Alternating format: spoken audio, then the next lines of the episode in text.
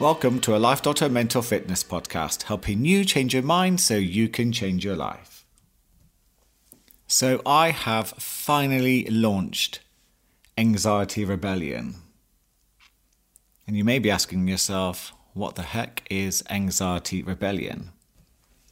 So, I was asked back in the summer, actually back in Glastonbury at the festival, uh, by a lovely couple of ladies who run the F45 Brighton Central gym to do a talk for them on anxiety. And what was interesting, when they asked me, I kind of even felt myself thinking, no, I didn't want to do it, which was a bit confusing. And I could even see in their faces, they were looking at me as if to say, huh? So I said I would think about it and I would get back to them. And it was bothering me for a while after the festival as to why I was hesitant in regards to doing a public presentation on anxiety. It's a subject I'm passionate about. And then I remembered I've not done a talk for over 10 years in public. And public speaking in my history has gone well, it's mixed results. But the last talk that I did, I had been given the wrong brief by the employers for their staff. And I'd been given a brief on anxiety and stress. And the looks of anger in my audience's faces when I was doing the talk and confusion became clear that there was a bigger problem going on between the staff and the management, and I got caught in the crossfire. So after that, being very busy, I didn't make much time or any time for doing public presentations until this year when I was asked to do a talk at F45. But even then, what part of anxiety would I like to talk about? So I said to the girls I would give them a subject and details when I'd returned back from a trip to Borneo. I was going to the Philippines first, and then I was flying from there to Borneo. And oh my god, what an amazing country! Really, really amazing country. And I got to meet some amazing people working so hard to ensure that their natural resources, their wonderful rainforests, the orangutans, the proboscis monkeys, that their natural environment was being saved from a battle with the economy, with the farmers, and the quest for using those natural resources. And back then, Extinction Rebellion were also in the news quite a lot with their message that the earth is in crisis and that it needed help now.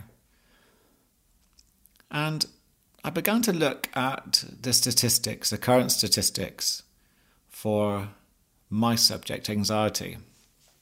And I began to find some troubling stats in regards to how many people are suffering worldwide from anxiety alone. And according to the Institute of Health Metrics Evaluation,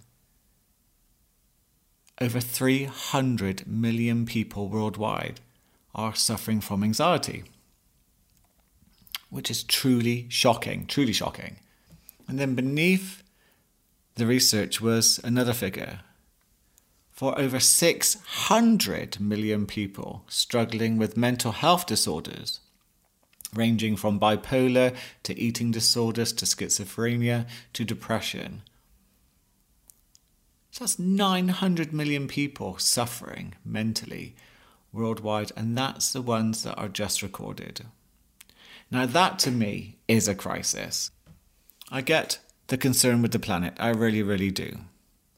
But my focus is going to be on us our mental health, wealth, and fitness because I truly believe that if we are struggling and feeling overwhelmed with anxiety and other mental health issues, then it becomes much harder to care about not only ourselves, the people around us, but also our environment.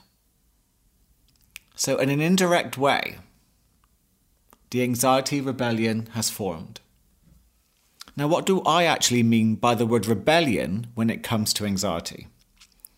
Now, we've got to remember that anxiety itself is a normal and natural, powerful, but yet essential evolutionary physiological process which increases our chance of survival. Without it, we wouldn't be here today. Brilliant for dealing with physical threats to our well being and also threats to our emotional well being, too, as long as they are in context and quite rational. But unfortunately, our minds aren't that rational. And instead, what some of us take for granted in regards to going to a social event, a public presentation, going to the gym, going to the shops, going on public transport, going for a date, anxiety can really kick in and blow that up out of all proportion and make it really difficult to begin to do. And the one thing about anxiety, and I remember this really well, was I had no control of it, didn't know when it was going to appear. So that fear of fear itself made it so much harder. I really didn't know what to do with anxiety. No one showed me any tools, any hacks, any techniques to be able to manage it and bring it down. I was at the mercy of just waiting for it to happen, which of course made it happen. That lovely self fulfilling prophecy, which would begin to kick in as soon as I began focusing on anything I was worried about, began to make it my reality, and that was not much fun at all. The anxiety rebellion is focusing on anxiety disorders. We're not going to war with anxiety, we're not fighting it, but I will teach you how to develop hacks and ways in working with it and changing within anxiety so that only you take back control, but also you wind it down and help it heal. Battling anxiety just simply makes it worse. But yet, when you're in that freeze, fight, or flight a moment, again, overreacting and blowing things up of all out proportion are part of the survival mode, part of the irrational response. The number one goal for an anxiety disorder is to simply make your world smaller and safer now. Forget long term goals and intentions and dreams and ambitions focusing on feeling comfortable now with a dopamine hit now, using drugs, drink, food, sex, whatever comes your way. Whatever your mind has learnt will give you an instant hit, will help you keep your world small, will distract you. Netflix, procrastination, anything that just keeps you wandering around in circles, self sabotage We've all done it, we've all been caught up in it at somewhere along the line where our minds are tricking us into keeping our world small. The future is unknown, it's scary out there, according to your mind. But to make that lie happen, you have to begin to forget all your past accomplishments, what you're capable of, what inner resources you can tap into, in favor of believing that you may be weak, that you're not good enough, that you're going to be judged and embarrassed and ashamed, you're going to fail. So, therefore, why take the risk? Get comfortable now. Whatever hit you can get, get comfortable now. Don't make your world bigger. And yet, you're so much more than that. You're so much more than you think you are. And the anxiety rebellion is going to teach you how to hack into your anxiety and begin to change those mind and physiological processes which are holding you back. Anxiety isn't a bad thing. This is why we're not fighting it. It's out of context, like an overly protective parent. But I'm sure you want to fly. You've got to leave the nest at some point. and you can't let anxiety clip your wings. But it is your choice. We're also going to end the stigma that comes with having an anxiety disorder. It's a physical condition, people. I think most of my clients are quite shocked when we focus on the physiology of anxiety and what they can do to instantly hack and change that. And I mean, I could sell these techniques. I even sell, tell them I'm a super salesman. I could do that. But the reality is this not one of my clients would get better unless they felt those techniques and hacks working in the situations which they dread the most. And what I get to hear on a day to day basis are my clients doing just that. Amazing, really amazing. So, so humble and proud to be part of that. But we want the movement to be bigger.